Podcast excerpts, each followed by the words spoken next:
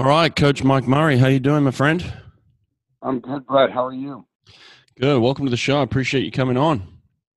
Anytime. Anytime. Well, I'll, I'll have to admit, you're my first uh, full-time club coach that I've am interviewing for the program. So it's exciting to get into kind of some specifics of what you do as a coach as well. Yeah, it's a busy time of year for us club coaches. Yeah. So what's going on right now? We're we're kind of just in the the thrust of you know the the end of the season where it's coming up to the real competitions. So where are you guys at with the season, and what are you aiming for? Exactly. So our age group championships for our LSC are in 14 days, and that's the 12 and under group. So we're getting that group ready, and then the following week we have our senior championship meet.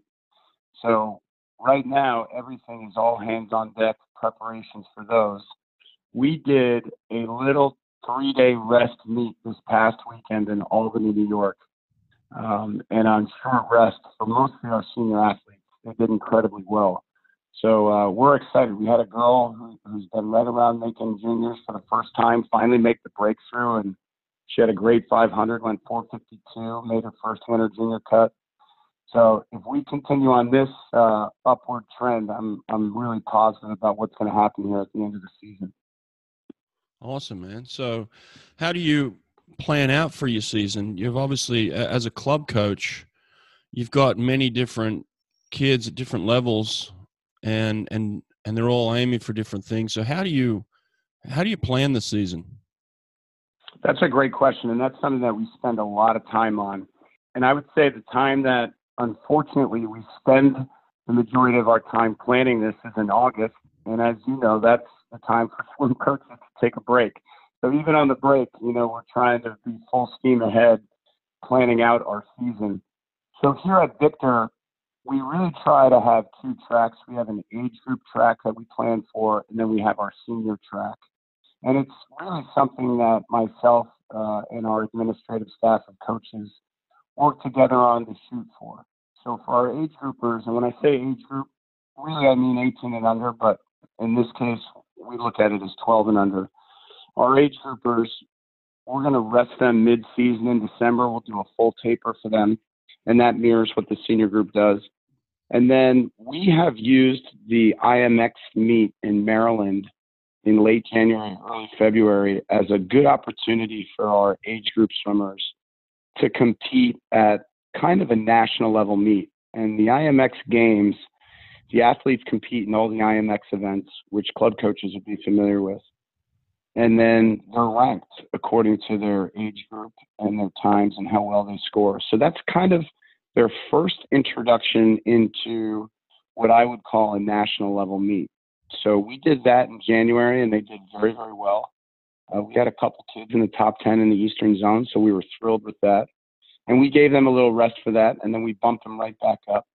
And then for our senior swimmers to kind of mirror that experience, we did a, a regional meet that's been going on for a long time in Albany.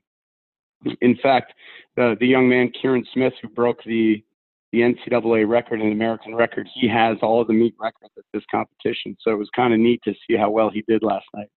Um, but uh, it's a very good competition. It's very fast. A lot of good teams from New England. Um, so we competed there on a little short rest, and now we're really getting specific. So a lot of speed work uh, for both the age groupers and the senior program. And we will go to our LSC championship qualifier meet this weekend. That's for the kids who are really trying to make cuts. So they're rested for that. Um, and then we have our LSC champs for the age groupers in two weeks, and then seniors in three weeks. And then after that, we have the Speedo sectional meet, which is long course in the Olympic year. And I love doing long course prep at the end of short course season. We just have so much more time to prepare for long course races.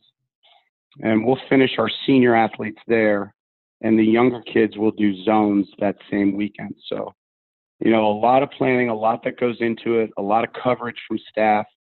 So you really have to map it out back in August to get to the point where we are right now.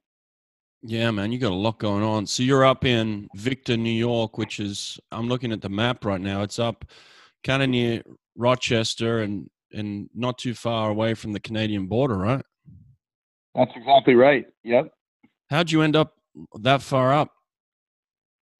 So it's actually a a, a great story. Um, I had a, a, great job that I loved at Marist College. It was the first club coaching gig I had, uh, and when I was first starting my family, uh, we moved out to Western New York, and it just so happened that Victor was building a new pool, uh, and they needed a coach.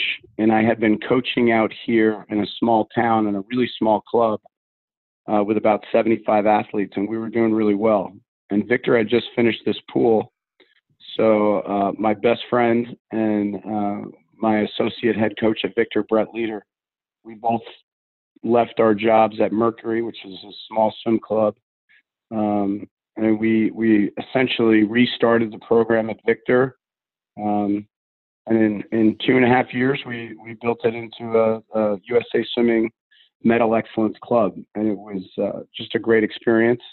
I was there for five years. I went down to Long Island. I had a great time down in Long Island. Really enjoyed my time there. And then at the end of my contract down there, Victor offered me to come back, and uh, it was an easy move. Wow, man. And how many swimmers do you have in the program and how many coaches do you have? So we have uh, essentially three full time coaches. We have a staff of about seven coaches, uh, and we are the largest we have ever been. Uh, we are up to 151 athletes as of yesterday. kind of apropos question. And um, we just opened a brand new site at the end of last year. So we, for the first time ever in our club's history, we actually have a satellite. Um, so we're, we're really excited about it. It's growing, and there's a lot of energy and enthusiasm, and, and the numbers are very heavy in the 12 and under ranks, which is you know good for the health of our program moving forward. Nice, man. And how did you originally get into coaching? Like, why? What was the draw for you in the into swim coaching? I thought I was either going to be a, an attorney um, or or a teacher, so that was kind of the plan. Um, and then at every class I had, I found myself writing main sets. Uh, and I said to my dad, I said, you know, I, I think I, I think I just want to coach. Uh, a little nervous, you know, about what he might say or think. And he said, well, why don't you go full force? And uh, that was great. And that, that was after um, my first year of grad school. And my high school coach had been working out at Stanford with Skip Kenney and Richard Quick at the time. And he said, Mike, why don't you come out and, and be a counselor? So I went out there, and uh, one of my roommates was our friend Nate Scholl, swim nerd. Mm. Uh, and uh, and Nate and I have been close ever since. Uh, but we coached out there together for about three years. Uh, and Skip and at the time Lea Maurer, Richard had just left to go back to Auburn. Uh, they let me be on deck with them and their athletes every day for practice. So for three summers, I was on deck with you know some of the best athletes in the world at Stanford, and it really opened my eyes to what was possible. And shout, shout out to Nate, by the way. Uh, yeah, you're right. Um, you know, Richard Richard was always like that with with anybody that came on deck. He he would let people get hands on experience. It wasn't just stand around and watch me watch me work. You know, but um, you know what? So you're you're in a college kind of environment for a while there. So why not go into the college realm? Why the why the club coaching? So you're right. So in fact, uh, my first job, I, I got hired at my alma mater uh, at St. Lawrence University, um, and I I was a grad assistant there for two years. Mm. Uh, and I thought I wanted to be a college coach, and a, a bigger assistant job opened up at a, a Division three school called Vassar College in Poughkeepsie. I did that for two years, and at the end of the second year, uh, there was a Division One school in town, Marist College, and for a long time they had a phenomenal uh, swim club called Marist Swim Club, and they needed a new senior coach.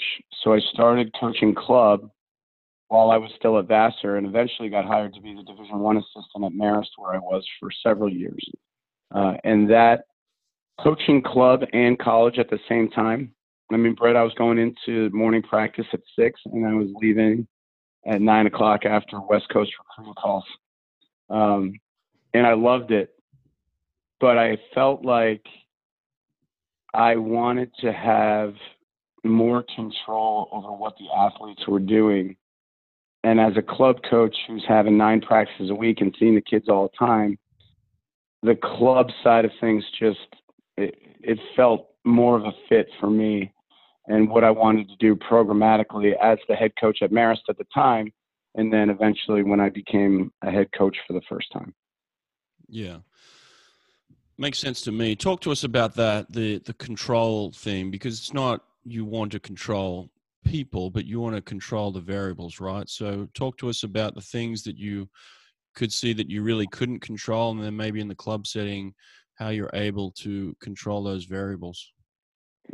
One of the things that I'm always amazed uh, by college coaches is that they really have to put on their human development hat first. You have a bunch of young people that essentially are in your care full time for the majority of the year and they're your responsibility. And that is a tremendous uh, responsibility for any coach, for any coaching staff to take on.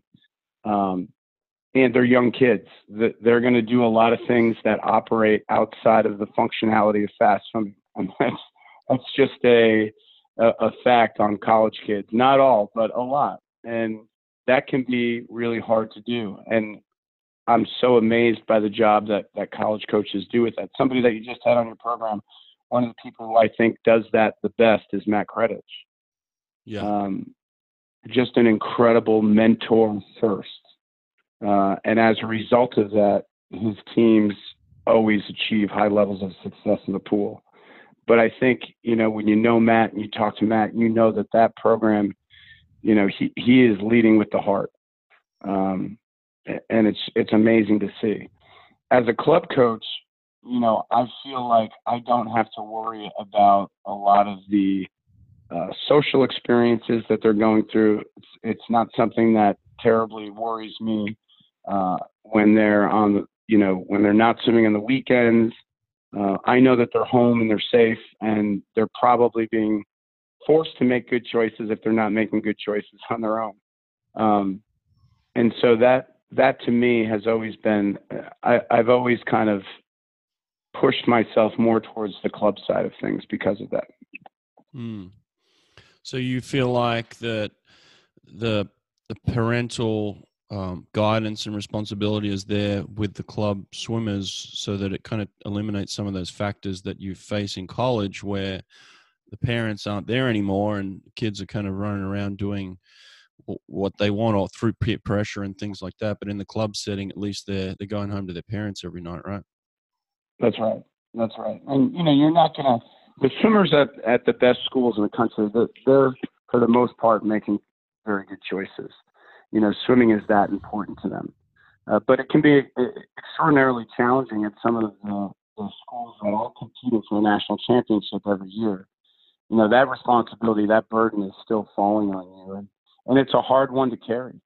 Um, it's certainly something that we talk about a lot with our athletes at Victor, character development, making good choices. Uh, but it's not something that I constantly have to be worried about. Yeah, and and to be honest, it was one of the main things that I struggled with at Auburn as a head coach. Uh, as an assistant, I always felt like I could come in and just coach, and I was free, and I was there was a freedom in that and so I came in every day energized and and I, I could walk off deck and not have to worry about the problems that were going to happen off the deck. Now, when I took over as the head coach, um, I felt a, a, huge burden, and I and I started to get bogged down in the the little the things that were going on away from the pool, and it took away from my ability to be the best coach I could possibly be. And it's one of the reasons why I ended up um, getting out of college coaching because I was just getting stuck in all the other stuff. You know, when you're managing 60 to 70 athletes and like you said, the majority of them are making really good choices, but you've got 20, 20 to 30 making some poor choices on a regular basis.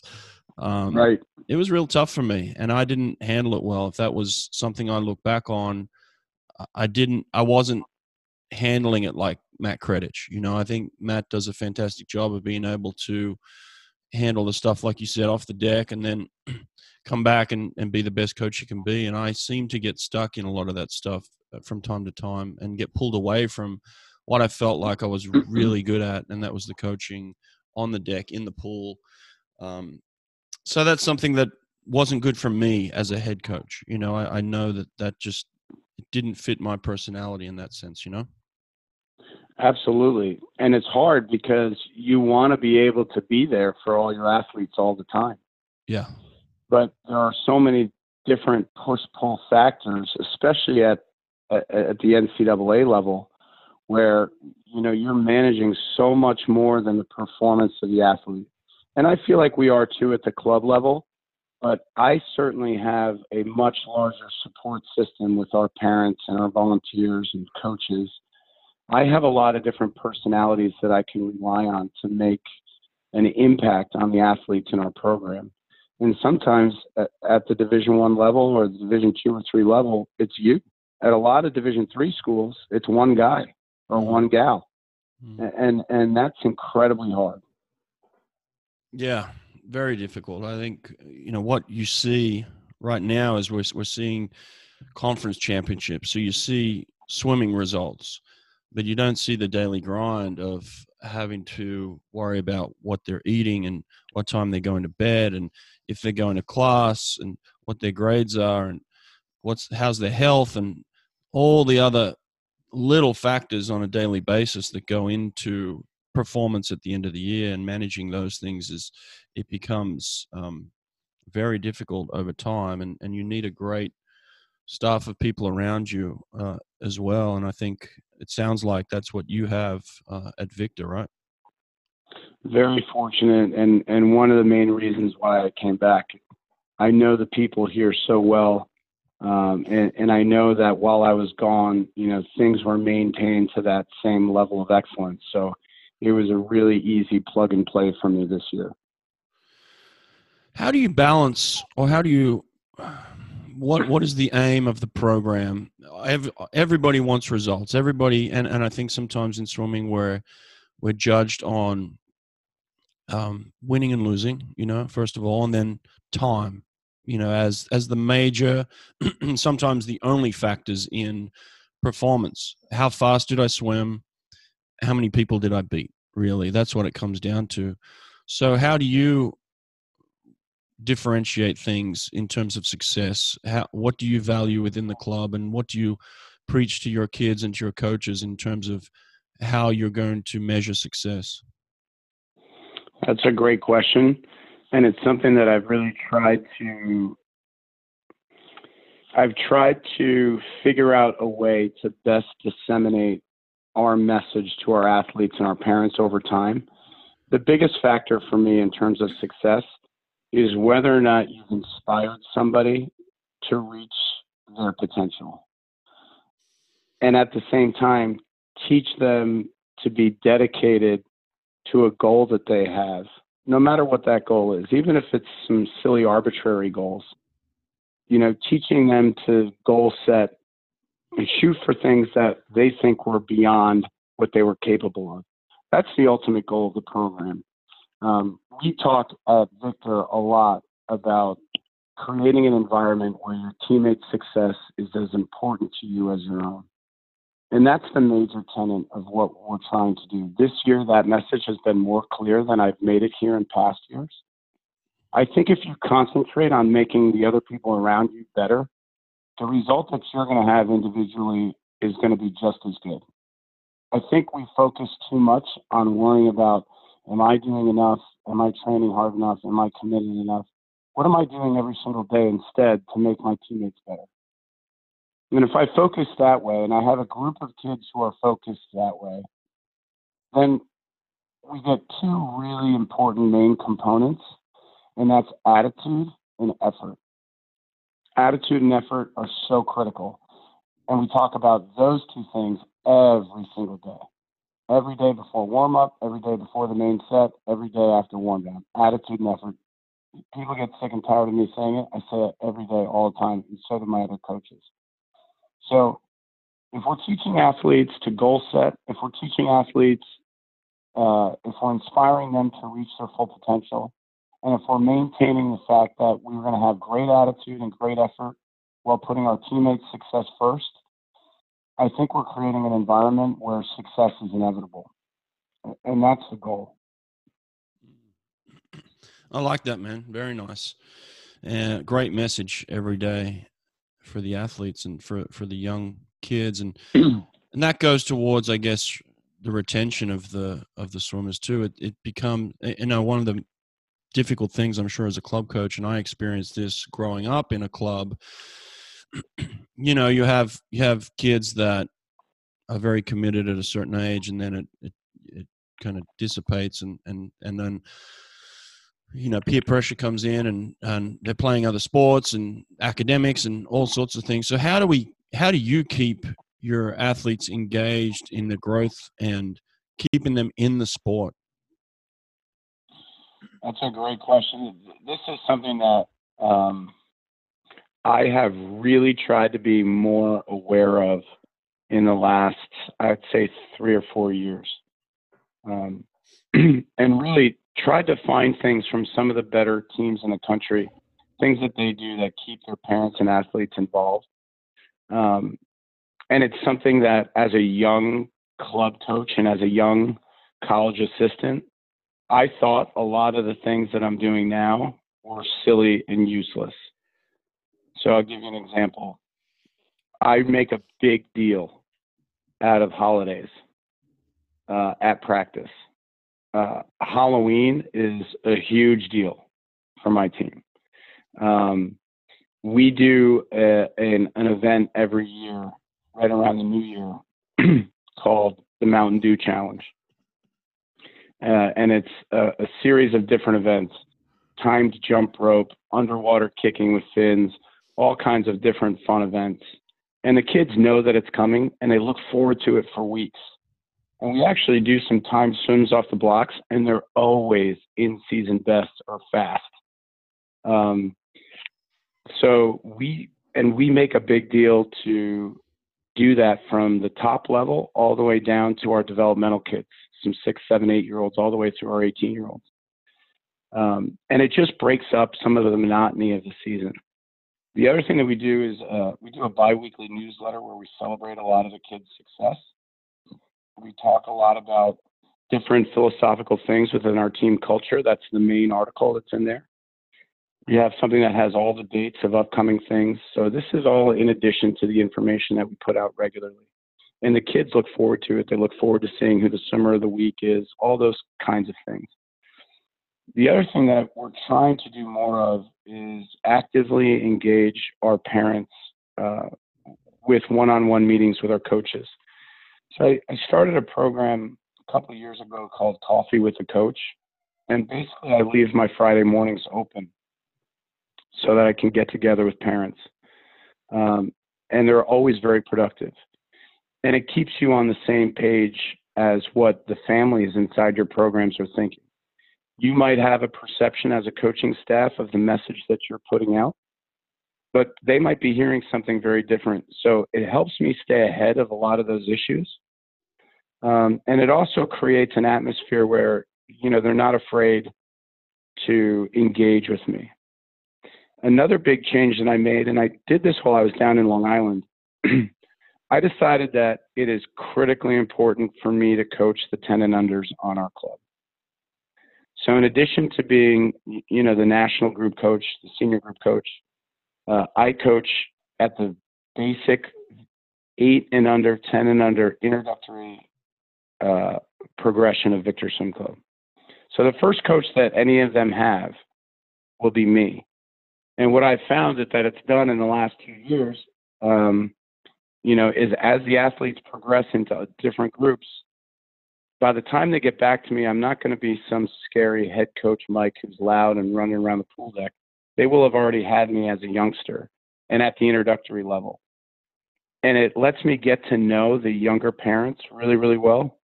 And boy, the younger parents on your club are the most important parents on your club. Uh, that's not to say the other parents aren't important, but all of these different things have, have allowed us, I think, to really uh, uh, keep things interesting and um, for both the athletes and the families to just keep them engaged and involved in our program.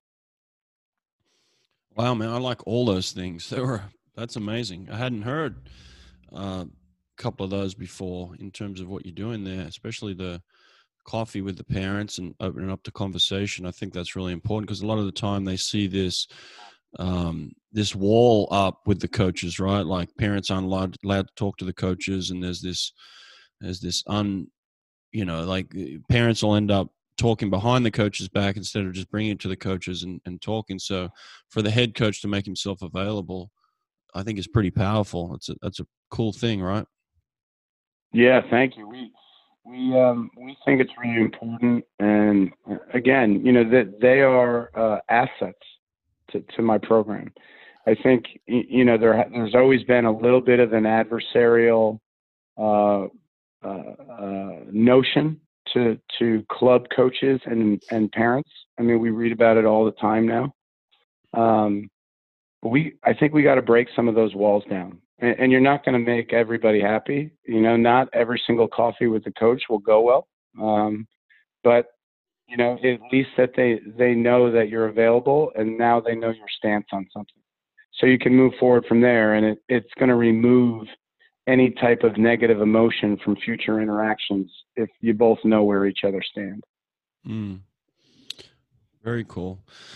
Now, another thing I had, uh, I had an experience a couple of years back where I ran into one of the parents of the kids that had just gone through the college team with me, and, and I said, "Oh, what's what's so and so doing now? What's your son doing now?" And he said, "Oh, he's doing some coaching on the side to make some extra money." I said, "Oh, that's great. That's awesome." He's like, yeah, he's just doing that um, until he finds a real job. And I was like, oh wow. um, so how do we break the stigma of you know you you were talking about possibly going in being being an attorney and that's looked at as obviously one of the best professions you can go into how do we look at, at as coaching as a profession how do we make it so that people aspire to want to be a coach and be be in that profession swim coach especially boy, you know, I, I think we just keep doing what we're doing. Um, but I think at the same time, we have to offer up our strengths more than we currently are inside of the structure of our club or inside the structure of USA Swimming, right? So, to give you an example, um, when I look at some of the best club coaches in the country, and, and I see what they're doing. And they have teams with 600, 700 athletes. They have a corporate office. Maybe they have their own pool. There's no reason to think that, you know, our club here in Victor can't build to that point. So, what are we doing right now to get to that point? Is that something that we want to do? Is it, do we want to be that big? Is is that where we're heading? You know, we're a top 250 program in the country. Do we want to be inside that, that top 100? Is that our goal? You know, so you look at that and you you have to look at your look at your team every day and say, okay, well, where are we going? Where do we want to be? So that's the first thing. The other thing is we have all of these gifts as coaches that really operate well outside of our club. So one thing that I did two years ago when I first moved to Long Island was I, I started a business called Warrior High Performance Swim Lesson, and it's it's not affiliated with any USA team, but I do my own clinics, uh, I do my own camps, um, I do private lessons, and it's a great way for me to get out further in the community, bring people into our team. The other thing is I, try to hook up with other coaches who are doing things that help further the sport. So, you know, uh, the way that you and I met is I love the small role that I play with Fitter and Faster, and and it allows me to use uh, the tools that I have to spread our sport even further. So if you take a look at all these different things that we do and, and how out there we are inside of our community, inside of the community here in Rochester, New York State, and then the U.S. as a whole, and then you know maybe we'll make, I'll make an impact globally. Who knows? You know, I didn't put the limit on anything, but I get to work with Fitter and Faster, and I meet all these different people. And so when you take a look at all the different things that we're doing, I think coaches this day and age, we just got to keep doing it. We got to keep doing it because you know if you ask any parent on our team right now, they know that for me it's 24/7 swimming. You know, he's either traveling for our club, doing something for the club at home. So luckily, I I haven't felt that here, but I absolutely have felt that other places. What do you do during the day? Well, where do you want to start? So it, it's uh, it's something that I think we can address if we just keep doing what we're doing. There's so many new avenues for us as coaches to walk down. Yeah, for sure, man. Uh, totally agree with that stuff. And one other way I think that I think you're doing a great job too is there used to be a lot of swim coaches. I'm not going to say all of them, but a lot of them were kind of fat and out of shape and and dressed uh, really sloppy. You know, uh, I, I, think when you, you know, some some coaches that I can think of from the past just uh, just didn't look like a profession. Now I know that you've gone through a period. You've always dressed nice, by the way, but I I know you've gone through a period of um, physical health as well and fitness and reevaluating where you're at with that. And I think that's important. That's an important message for the kids and the parents to see too that you care about your own health too, right? Oh, it, that that's been a, a huge positive factor on making me an even better coach in the last three years. So um, I got to the point where I, I wasn't feeling like I was, you know, uh, really terribly out of shape, but I got to the point where I'm like, I should not be getting tired right now.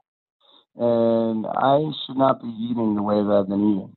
And so uh, I just made a, you know, a couple lifestyle changes, and then all of a sudden, if I didn't get to the gym, I didn't feel, I didn't feel like my day was going well.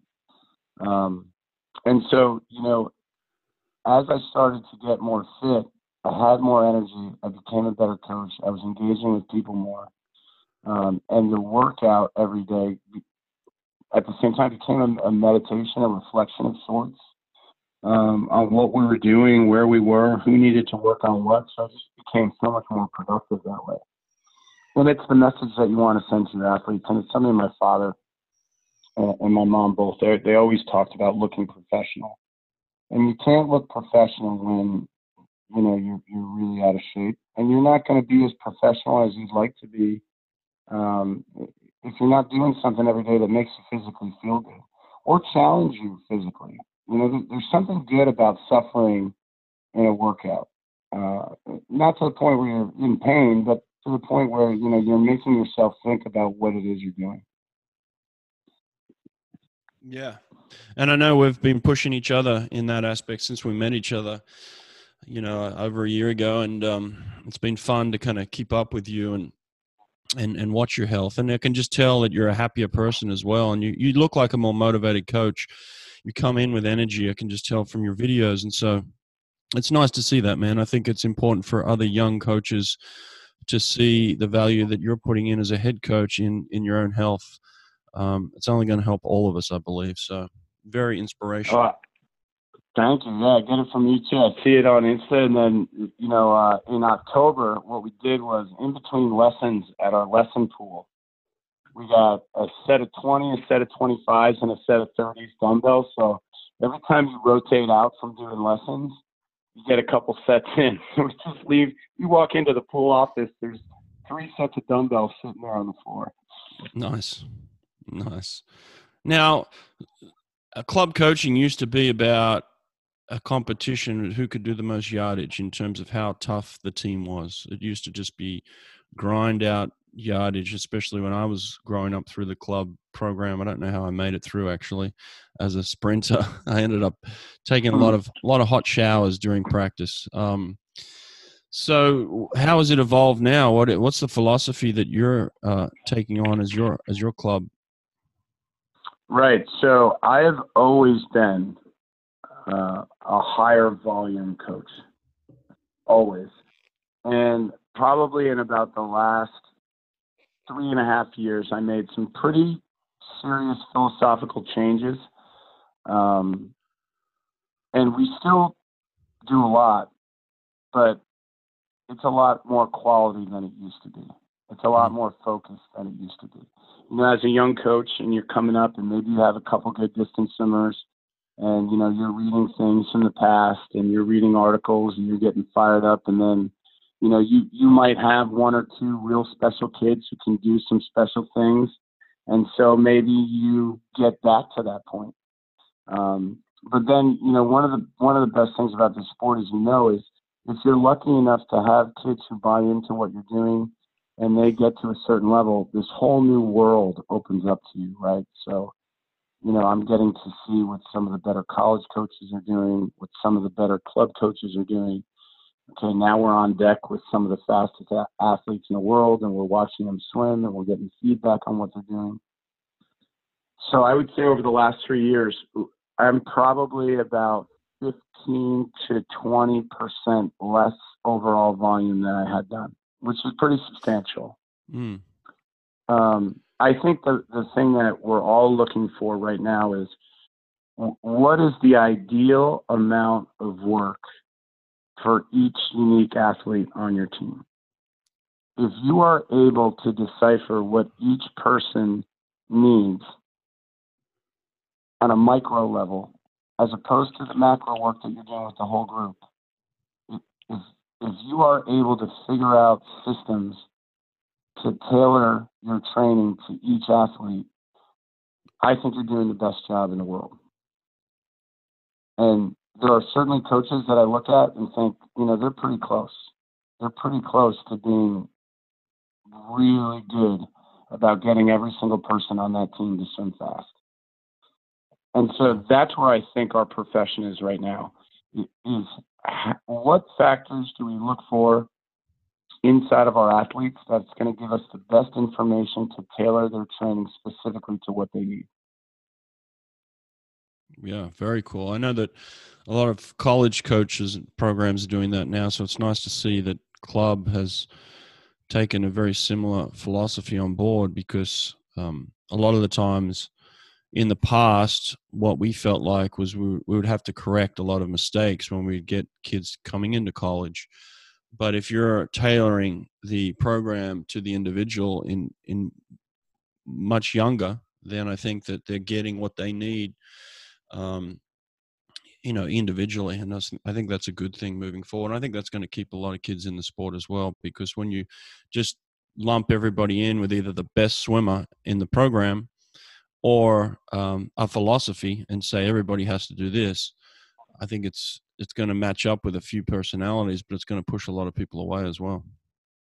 I think you're 100% right, and, and you know to to talk about that even further, the hardest change I think for a lot of coaches is to let the success of the athletes be athlete driven.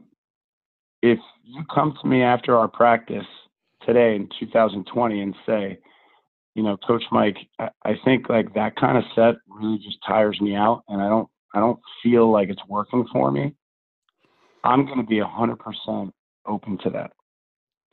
In 2015, I'm not sure that would have even made me blink. Um, but as I've gone through a lot of this and seen that, you know, I need to trust more of what feedback they're giving me than I had before. And every time I've done that, we've had a positive result. And what I love about it is the athlete owns that success. They're allowed to think, you know, I felt something. I told Coach Mike, we made adjustments, and then I went really, really fast. I, I know myself. I, I know what I need. And so if our kids from Victor can graduate and they go swimming college, they are going to be so open to whatever that college training program is going to be doing because they know themselves. And it's not going to be one of these conversations that they get into with their college coach and say, listen, you know, we, we at Victor, this is what we do, you know, and, and this is what works for me, and this is the kind of work I need, and I need to do this. They're going to be able to own it and be open minded about trying new things. And I, and I think that's something that we really need to equip them with. Mm. I like that a lot. You know, having the athletes have an understanding of what they're doing and why they're doing it, because often you'll talk to an athlete and they just have really no idea. But then at the end of the season, they want to make changes based on the fact that they they may not get the result they want, but they don't really know what they did. You know, so it's important, I think, that they have a deeper understanding of what they're doing, how they're doing it, why they're doing it. You know, and it's theirs. You know, it's their success. We were here to help, but we're not going to be standing here saying, you know, you were successful because you did this type of work and you need to do these test sets and you need, you know, they understand that the feedback that they gave the coaching staff was instrumental in making them go faster. So they own that, and yeah. that's theirs. And I, I think that's really important. Yeah, I like that. All right, this is a, a three part question. How do you, in terms of your workouts, how do you write your workouts? How do you record your workouts? And then how do you deliver to the athletes your workouts? So, do you, is it handwritten? Is it on computer? Is it, do you put it on a whiteboard? You know, those three questions. How do you write, record, and deliver your workouts? This is great because I can I can talk about our friend Nate Scholl real quick. So Nate and I uh, always had some great conversations on training, um, and I use the Urbanchek system for my energy systems. It's actually kind of a hybrid between what John did and what Josh White does there now uh, with the energy system. So there's a color called platinum, and it's max. It's max effort. You can only get the platinum heart rate probably 12 and a half top speed velocity. Oh yeah, I live and in platinum, man. That's my whole. That's my whole world. Platinum. That's that's your whole world, baby. Right. so Nate sent me a shirt yesterday. It's got the Victor logo on the back, but on the front it says Super Cycle Max Platinum. so, so I, love it. I love. He loves he loves getting after me for the stuff that we use, but it, it, it was awesome. So thank you, Swim Nerd, for that. But um, so I I will write it in hand, and then I take it to my laptop, which I use the old school Team Manager, Workout Manager. Um, I like that because you know I can put notes inside of it. I got all of my colors built in my energy systems, the type of work that we're doing, how much stroke we're doing, and the 100 pace and 50 pace for everything.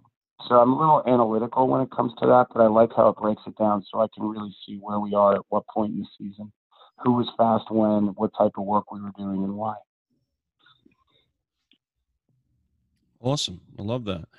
And then, uh, you know, in terms of delivering it to the athletes, how do they get it every day? So we put it up. So one thing that I'm doing, that, that's actually a great question, Brett, because I never did this before this year. Uh, and I'm not sure if I started doing it because of, I feel like there's a, a small cultural phenomenon happening with the way that athletes pay attention. Mm. Um, they're much more verbal at practice uh, I would say in these last five years than they were even the five years before that, which is fine. I, I, I actually like that they're engaging each other. Um, but what I'm doing now that I've never done is anytime we're going to start a set, we're going to climb out and we're going to circle up around the whiteboard. And I've really tried to be intentional about that so that we can go step by step. The phrase that I hate more than any other phrase in the American lexicon is wait what. it drives me nuts. But I don't want to hear wait, wait what. what. You know what I mean? yeah. I wait, what are we doing?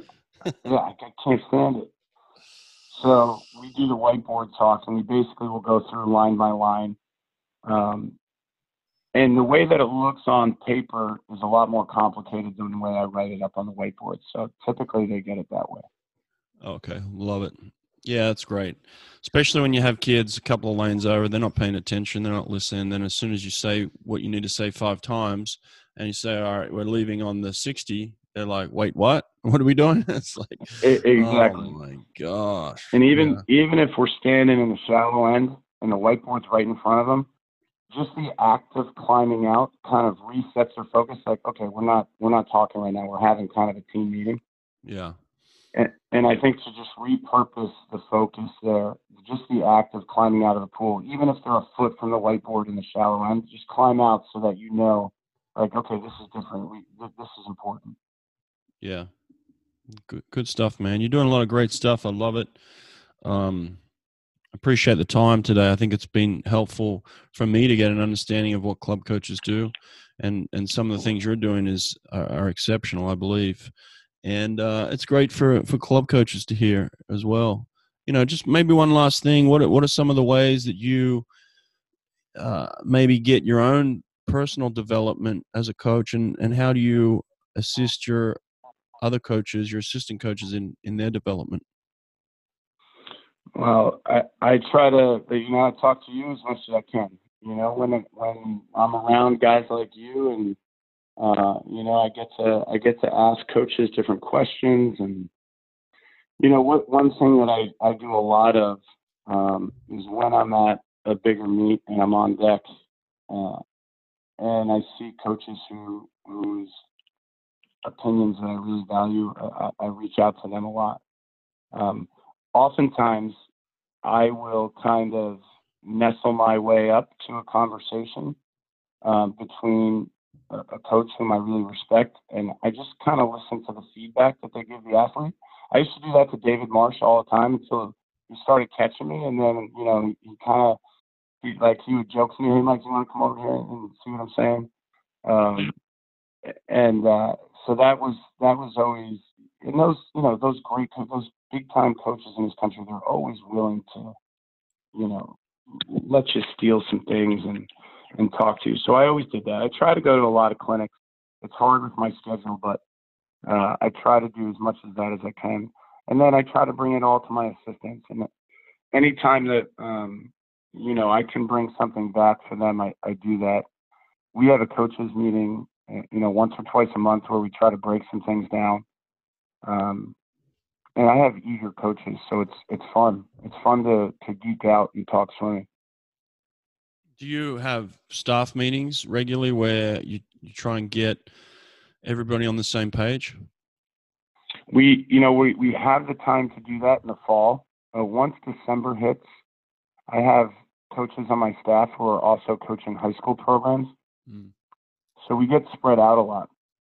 But one thing I do is I send the, the senior level or the national group workout to the staff every day, so they see what I'm doing. Okay. Um, and there's no expectation to to write a similar practice, but they see exactly what I'm doing every day. Um, and then with that workout, there's usually, you know, I usually, you know, I'll give them updates or whatever else. But in the fall, we'll have two staff meetings a month. And once December hits, we're just so spread out the staff meeting becomes, you know, the hotel lobby or the Airbnb where we're all staying. Yeah, yeah, absolutely. That's communication's key, man. But uh, keeping everybody on the on the same path is is important as well. So, good stuff, man. Well, is there anything else you need to share before we jump off? No, Brett, it was, it was awesome talking to. I'm looking forward to seeing you in the spring.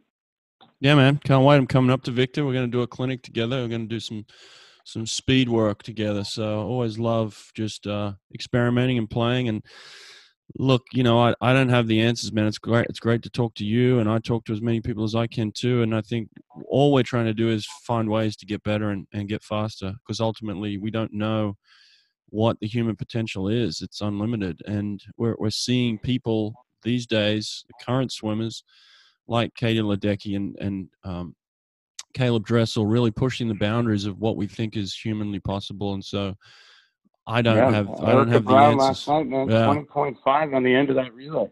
Yeah, there's just some crazy swimming going on. So it's uh it's incredible, man, and I don't know where we're going. Maybe one day we're going to see uh, somebody, uh, you know, break um, break 20 seconds long course for a 50 freestyle on the men's side, or maybe maybe we'll see a girl go under 15 minutes in the 1500 long course you know so there's just things are just we don't know where it's going but i think if we keep talking and we keep learning from each other and keep I, this is the key for me we've got to keep lifting each other up we can't pull each other down and say this person doesn't know what they're doing and this person's terrible i'm better than this and i've got the answers like I think we need to really build each other up, and it's part of why I wanted to do this podcast is just to sh- shine light on people like yourself who are doing great things, who do lift the coaches up around them, and I think that's the that's the way we get better. You know. Oh, absolutely, absolutely, and and you know if if, if so many coaches hadn't taken the time with me, you know, I mean, I'm just so thankful to the people that I've had uh, who have spent the time to to be a mentor in my life as a coach. I think that's incredibly important for the sport moving forward. Yeah, yeah, I think so too, man. Uh, I hate it when I hear people say that I'm a sprint guru or I'm a sprint master or I'm a sprint this. I'm not any of those things. I don't know. I, I don't know anything that I that I want to know. I feel like I know nothing, and uh, I feel like I've coached nobody. Even though I've done great things, I, there's still so much more to do. And I think there are so many people out there doing things better than I've ever done it. And all I am is a um, I love sprinting you know i love swimming don't get me wrong but sprinting yeah. is is what i is my passion i love it and so if people were to label me as somebody that loves sprinting great but there are so many people out there doing doing it better than i've ever done it and i want to learn from those people and that's all i am and that's all i want to be and um so i just really I, I wanted to say that because i don't see myself as as a guru in anything i just see myself as a student and and a listener and I love talking to you, man. And you're always telling me great things. The other day, you you text me something brilliant, and I kind of just pulled it out and and uh, posted it, you know, and and it was something that you had just learned, like an epiphany. So, like, just touch on that real quick. What you sent me. Yeah, that was actually, um, and it's funny. I think it's before you even had uh, Coach Jack Roach on, um, but it's kind of something that he had he had never said those words. So that that was just a thought I had. But he talks a lot about you know how are you emotionally empowering your athletes? What what are you doing uh, outside of of the work that's on the paper, outside of the sets that you're giving them?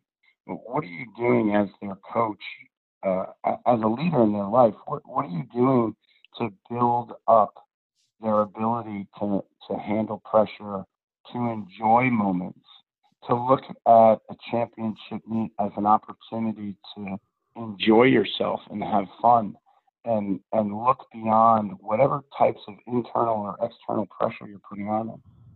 And so when I think about that and I and I and I think about the way that I'm going to talk to my athletes, it, it really their their success it's always going to rely on them, on their ability to focus and do the work and whatever else.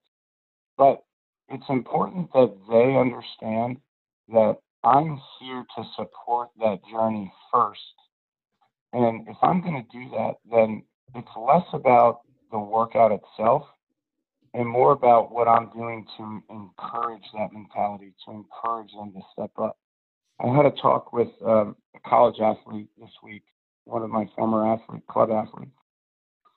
And this swimmer was so worried about the results of the conference meet that's coming up this weekend, whether or not it's going to be fast enough to make the NCAA team that they're going to have. And I said, look, the, the one thing that you can do now is have a plan for the result that you want and have a plan for the result that you might not want. But instead of focusing on those things, that's your backup.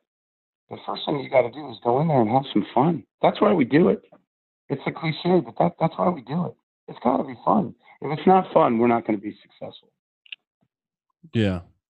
Great advice, man. I completely agree that we have to be enjoying it because you're not going to get the best result you've ever got if you're not in a happy place and you're not completely relaxed and taking in the moment. Um, if there's tension and anxiety and pressure that is having a negative effect on your body, you'll never get the result that you want. You know.